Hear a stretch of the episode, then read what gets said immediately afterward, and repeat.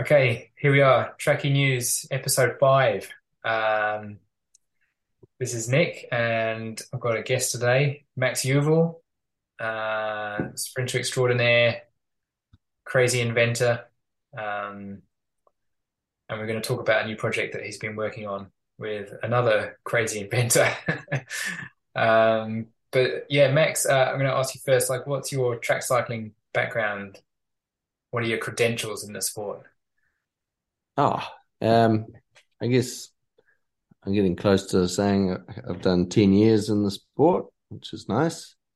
Um, and have taken it more and less seriously at times. Um, obviously, in 2017 18, we were taking it pretty seriously and managed to win a couple of medals at the Elite Track Nationals. Um, which was which was definitely my highlight so far. And I would say probably the other highlight has been being a a founding member of our Wellington Sprint Squad, uh, which was originally conceived by Lee Evans as a um, a sprint factory to help encourage uh, track cyclists into developing their sprinting. Um, with the hope that Wellington would become a source of multiple um, track sprinters. And um, I think at the amateur level, we've been very successful at that, um, which has been a pleasure for me. Good, good. And that you mentioned medals. One of those was an individual medal, am I right? A Keirin yes. Bronze, yeah. It? Yeah, Keirin Bronze was was actually probably my favorite medal. Um, that race was was just still imprinted in my mind as being particularly fun. Um, and yeah, it was a bit of a one out of the box, really. I was going to ask, like, do you still remember it? What how it went down? Yeah, I I um sort of rolled the dice. I put on the biggest gear that I could imagine riding, and I knew that if I was going to get anywhere in this race, um, it was going to be about finding the the wheel to pull me through and being able to keep up with it. And um, I can't remember exactly who it was, whether it was Callum Saunders or someone like that, came through, and I managed to hook onto his wheel. Had the big gear on and just grounded out behind him and got towed through. Um, and yeah, I think other than that, pretty much sucked that wheel all the way around. one person would have come over me just on the back straight and um, and made it two people in front of me. Got the bronze, and um, yeah, that was that was just an absolute career highlight. Yeah, uh, I mean, medals at elite level are hard to come by. It's an awesome achievement. So, um, and just uh, just because this is kind of relevant for what we're going to talk about, like, what's your flying 200 kind of PB? What have you ridden? What have you what have you ridden on the boards, and what have you ridden on Wellington? Uh, the best I've ridden um, on the boards was a 10-7. Um, and that was that was again something that was you know long time coming. Flying 200's been an obsession of mine since since I first turned up and um, did a did a flying 200 behind Zach. Um, what's his last name? Can't remember. Williams. No, not Zach Williams. It was our it was Dempster. our Zach. Huh? Dempster. No, no, young guy. Anyway, doesn't matter. Yeah. But um, yeah, hooked right from the start, you could say. Um, on Wellington, low 11s. I've done an 11 4. Um, it's probably my fastest. I'd like to get that one a little bit lower still. Wouldn't we all?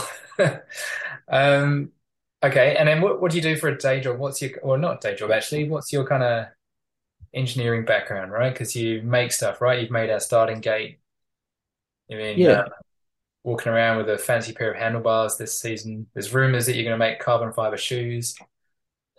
What's going on? Yeah, I mean, I, I grew up around a model making workshop, um, and and yeah, went to engineering school and and studied design there, and um, have been a bit of a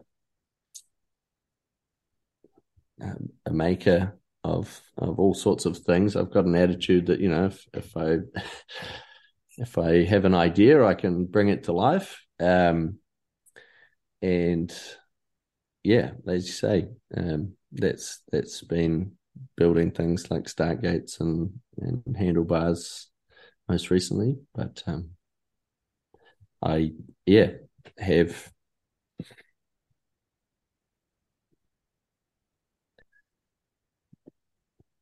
yeah experience making lots of things. Yeah. I've I've made a boat like a, a full size boat. Um, surfboard. Worked worked with all sorts of materials. Um, yeah. It's just yeah. Awesome. All right. Okay, so let's get into it. What's this project you're working on? So I know. I think when we talked about it, it kind of like clicked. You probably see my, my like it's like light bulb went off in my head because you kind of went, oh, you know, um, this uh, Pat's building me a bike and it's got a single purpose, and it's sort of like to me about three seconds to go. Flying 200 bike, and you're like, yep. So, what's the brainchild here? And we'll talk about Pat as well in a minute. So, yeah, what's the yeah? No, this come about? Yeah, yeah, we'll definitely have to give Pat his due here. Um, so I guess there's a few things that led to this bike coming about. Um, one of which, in a weird way was me having a pretty serious bike crash um, and and kind of wrecking my my race bike and um, I sort of had some funny feelings about my relationship with bike after that um, and one of the things that I did was buy a bike off Pat um, that was a road bike, and um, it was tough and steel, and I felt very confident again on his bike, um, which I I didn't feel on my carbon fiber bikes. So um, that was that was kind of a weird thing, but um, the other part of it was Dan Bigham broke the um, world hour record using his um, engineering design background. And I watched the whole thing. I've I've been, you know, kind of morbidly fascinated with hour records uh, for for a long time, and it was really cool watching um, a guy who is not the biggest, the best athlete in the world, um, take on that benchmark and um, and succeed. And one of the bits of data that dropped out of that was that he had achieved a, um, a CdA, a, a, coefficient of drag and frontal area of around about, about 0.16. And I had calculated mine to be at about 0.29.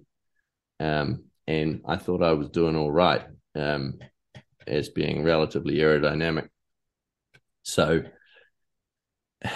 that became a little bit of a um, splinter in my brain, I guess, a little bit of a how has he managed to go so so far beyond where I'm at at the moment? and what would be possible if you could sprint somewhere close to that drag coefficient. What um out of interest, what do you think right the top guys in in sprinting, what what's their kind of CdA do you think? Or what do you know? To be honest, watching them, there are still there's there's kind of multiple styles still. Um there's still very much a big man culture of big, strong sprinters just tearing it up, you know, uh, big power boys. And that's that's all good.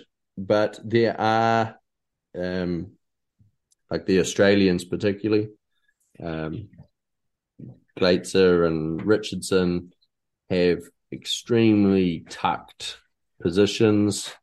Um, they they manage to bend their elbows a lot to bring their shoulders down and really condense up their torso um, in terms of frontal exposure. So I suspect they are doing pretty well. Um, they still tend to, you know, if you watch them, they they have their elbows pretty wide and. Um, I mean, they're just big dudes, right? But there's, there's a heap of muscle there that have got to yes. the air, right? That that is partly um, true. Doesn't but like, have an extra vertebrae or something like that, or one less vertebrae or something? He does have a fantastically long back, and yeah. um, and so does Dan Bigham, to be honest. Um, but I am also blessed with a very long torso, so it's what I've always wanted to. Yeah. um, Matt Richardson is not particularly big um, as a as a as a human, um, and yeah, I, I guess I can see there is uh, like a trend moving yeah. towards this more aerodynamic sprinter, and that was sort of part of what um, prompted me to think about it. One of the challenges with aerodynamics in sprinting is it's such a dynamic um, event that recording aerodynamics accurately during that is really difficult. Um, the body positions change a lot. Um, the bikes move around a lot, and even the speed changes quite rapidly from one to one second to the next. Um, there is there is a podcast from the Dutch team that talks about that challenge, um, mm. and they've managed to overcome it a little bit, but um, it's still it's still a challenge as far as it might be one thing to be able to record what what you're doing, but getting down to um, the interactions of of airflow over the rider is probably impossible at this stage. Um, so you're kind of guessing and making improvements, and then measuring your overall result and seeing how it works. Um, yeah. So, okay, moving on to the um, how are you going to use this bike to get that CdA solo? How yeah, what, what's the thought process behind it to kind of get yourself? Well, so this is probably where we touch on Pat. So Pat um,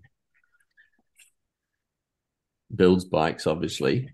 Um, Pat also was a colleague of mine. We we worked together at Human Dynamo Workshop, and um, I was able to see what an amazing designer Pat is during that.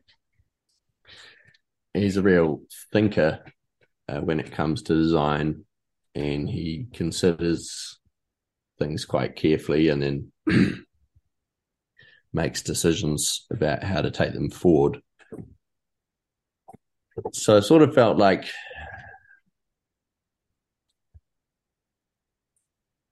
for a while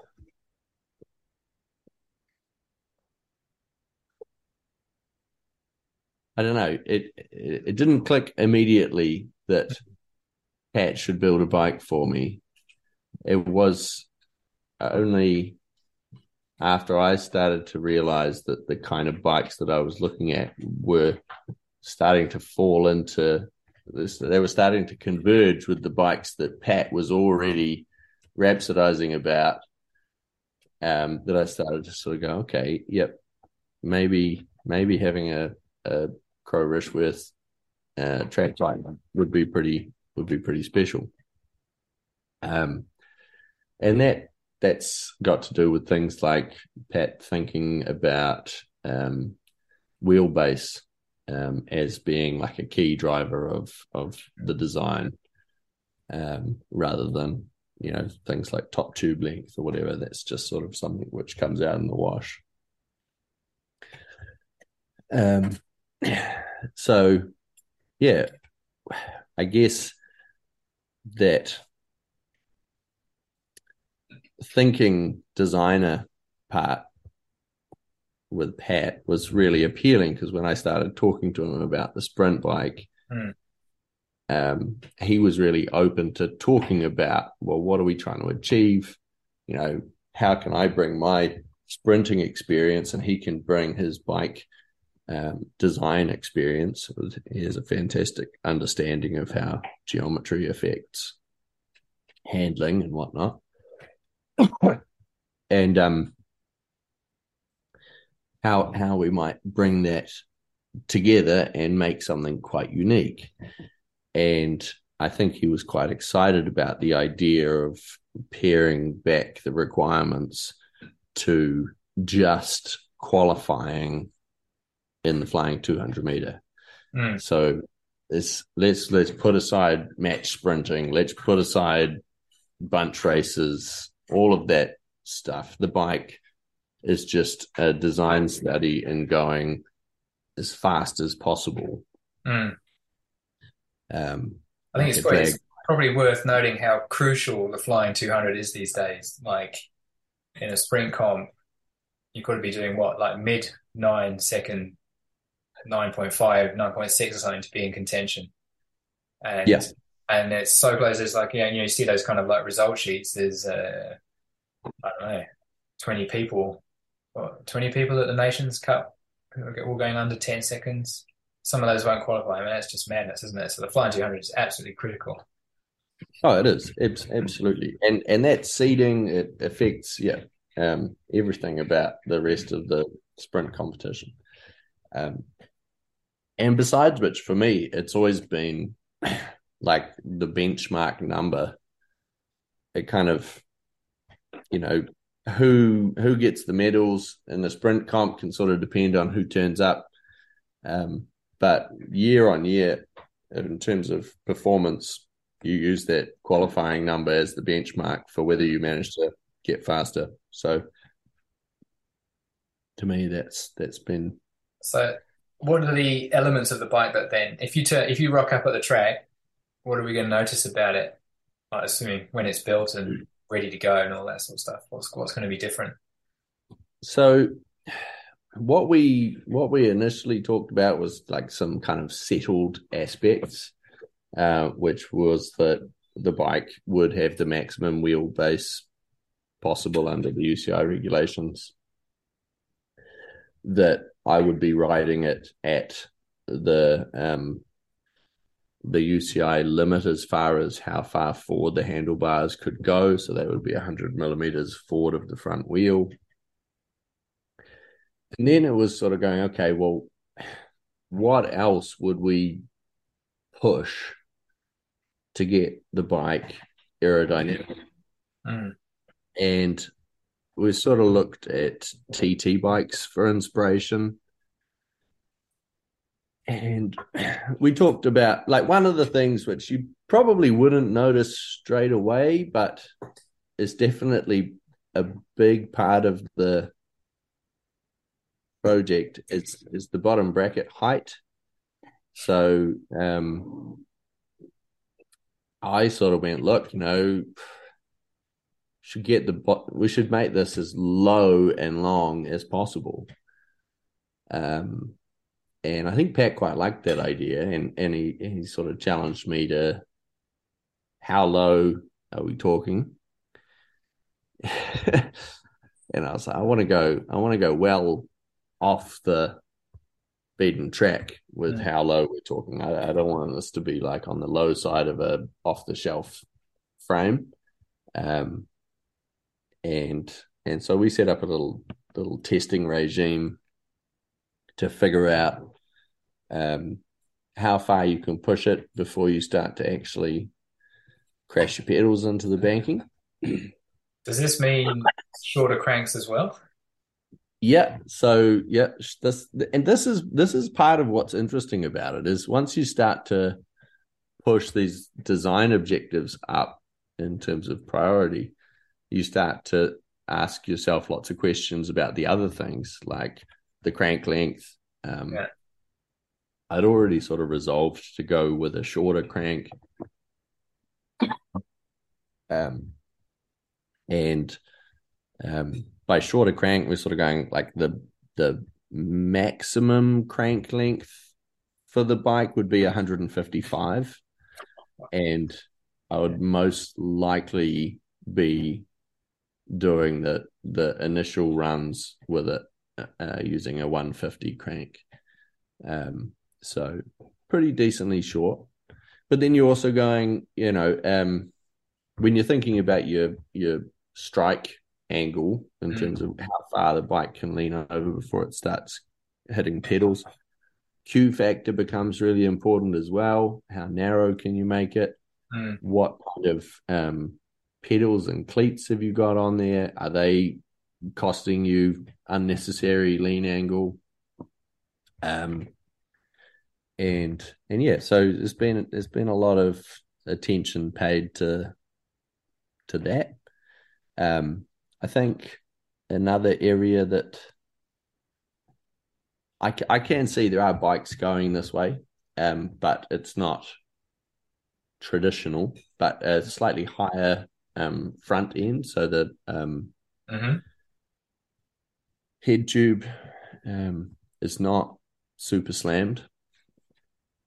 Um, and that's that's again kind of following um, the TT position and realizing that you know those riders aren't um, obsessing about how low they are. They're obsessing about how aerodynamic their torso is, mm. um, and bringing their elbows and arms really close in is seeming to be far more important than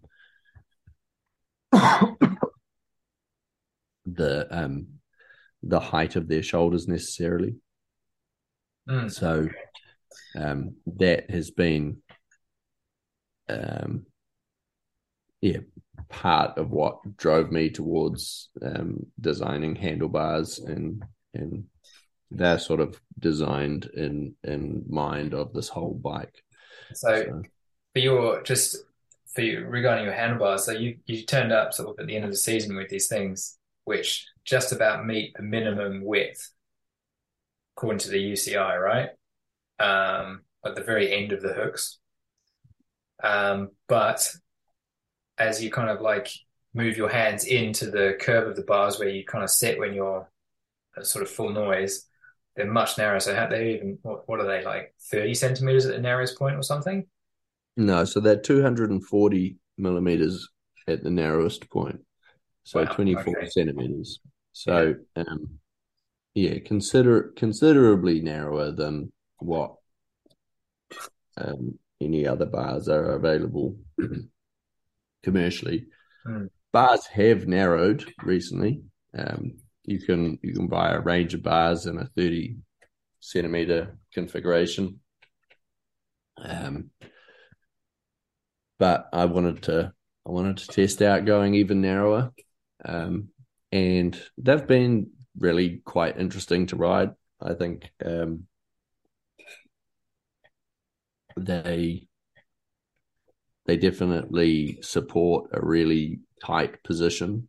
Mm. My hands are nearly at my chin when I'm in in full tuck mode, so I am getting my arms and um, yeah, my arms are getting in close to my torso, which is which is, I guess, one of the one of the things we're aiming for. Yeah, I mean, it makes it makes total sense when you see it. I suppose it's one of it's so sort of obvious. Um, um, okay, so this bike is purely for flying two hundreds, right? Does this mean you're going to rock up to a sprint comp sometime next year with two bikes? Well, this is this is kind of one of the things that I was thinking about, and and again, like as a design yeah. study, it's what um is is driving out questions like that. You know, you're going, okay, if you've got qualification for the Olympics on the line here, are you going to ride the same cockpit configuration that you're going to use for your match sprints? Like, should you not be going out there and just trying to achieve this, you know, incredible qualifying time on a bike that is set up for that purpose, and then jumping across onto a bike that you can match sprint? I look, I I think it's uh, absolutely makes sense, and you know, when you kind of said it to me, it was like, well, of course, you know, why wouldn't you do that? Um, my okay, my question to you would be: Does this not make the elite side of the sport even more elite? Right, you're not, you know, you're going to have the Dutch team turning out with a whole stack of flying 200 bikes, and then their match sprint bikes versus the teams at the lower end who've just got no hope. They've got no hope already. You know what I mean? I mean, you can feel the UCI are gonna might sort of cotton onto it, or I don't know. Um, what do you think about that? What's your kind of take? I, look, I I mean, I think that those opportunities are always there until someone takes them. um, so, um, you know, it's I'm a big fan of the America's Cup, for instance and that is a sport that is just um, the history is full of teams that have managed to look in between the rules and find opportunity. Uh, so if there is opportunity there, I mean, uh, which you know, I hope there is, then then great. Um, and it'd be amazing if you know, I, I, if Pat and I can make an impression on anyone um, through this project, that'd be that'd be pretty cool. No, that's a fair point. Yeah. So how is Pat going um, with the actual making of it? Is he in production yet? Yeah. He is. He is. He's he's been working on making the the headset, and um, he's been collecting up um, bits and pieces for it. He managed to find uh, some Columbus Max uh, rear chainstays or some chainstays, um, which are the most beautifully massive steel chainstays I've ever seen. So I'm very excited about those. Um, and one of the areas that Pat's been really interested in has been tube profile. Um, he loves working in steel. Um, and I think it can be a little bit hard finding aerodynamic tubing that mm. is thin walled and steel. Um, so he's done um, a few things. One of which was um, he actually he bent up some um, tubes out of out of uh, sheet metal. Mm-hmm. Which has been a, a good experiment.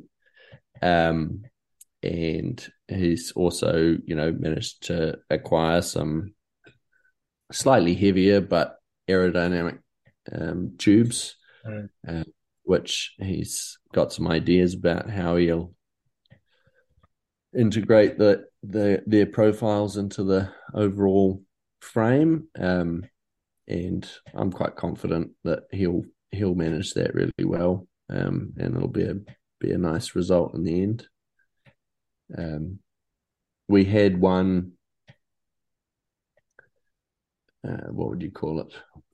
A design avenue that we pursued around uh, Kamm, Kamm tail tube profiles. What? Which is what is that? So a, a Kamm tail is a truncated aerofoil. So um, the the leading edge and and um, through to the maximum chord is is typical of an aerofoil shape, and then somewhere behind the maximum chord length, uh, it it cuts off, and the the way the air flows from that point on sort of creates a virtual aerofoil behind the um, the tube, and in some cases it had been shown to be very efficient, and it is very efficient up to a point. Um, we through doing a bunch of reading, doing some CAD modeling, and some um, some um, what do you call it? Computational flow analysis. Um, we realized that although it is um, is good in certain applications, it was not going to be as aerodynamic as just straight aerodynamic uh, aerofoil um, tubes. so um, for the most part. I think we're now back onto yeah complete tubes rather than Kamm tails, but it was yeah. it's definitely um, an interesting avenue and and one that was uh, yeah good learning to follow. I mean, I've no doubt Pat will turn out something absolutely amazing and high quality. I mean, as a user of one of his bikes, I can certainly vouch for them. It was the best bike I've ever ridden don't think I'll ever want to buy another track bike. Um, absolutely love it. So, yeah, um, for sure, it's going to be an awesome thing to see. So, you reckon we'll have it by uh, start of the season? Oh, I'd expect so. Yeah, yeah, yeah. yeah. Um, Will it be green? Will it be in Crowe Rishworth green? It has to be green. That was yes. that was specified um, up front by Pat. He, um, yeah, he's he owns the design and he um, he chooses the color, and I was quite quite happy to to um, agree to that because I think it's yeah, it's, it's the green machine. All right, we've got like less than a minute on this Zoom recording, so it's probably a good opportunity to wrap it up. But All thank good. you, Max. Really looking forward to seeing this in action. Expect so nothing less than amazing flying 200 times next season, though yeah, I better get my training program into action Yeah. All right. Nice one. Thanks for that. Thank you, Nick. All right. See ya. See ya.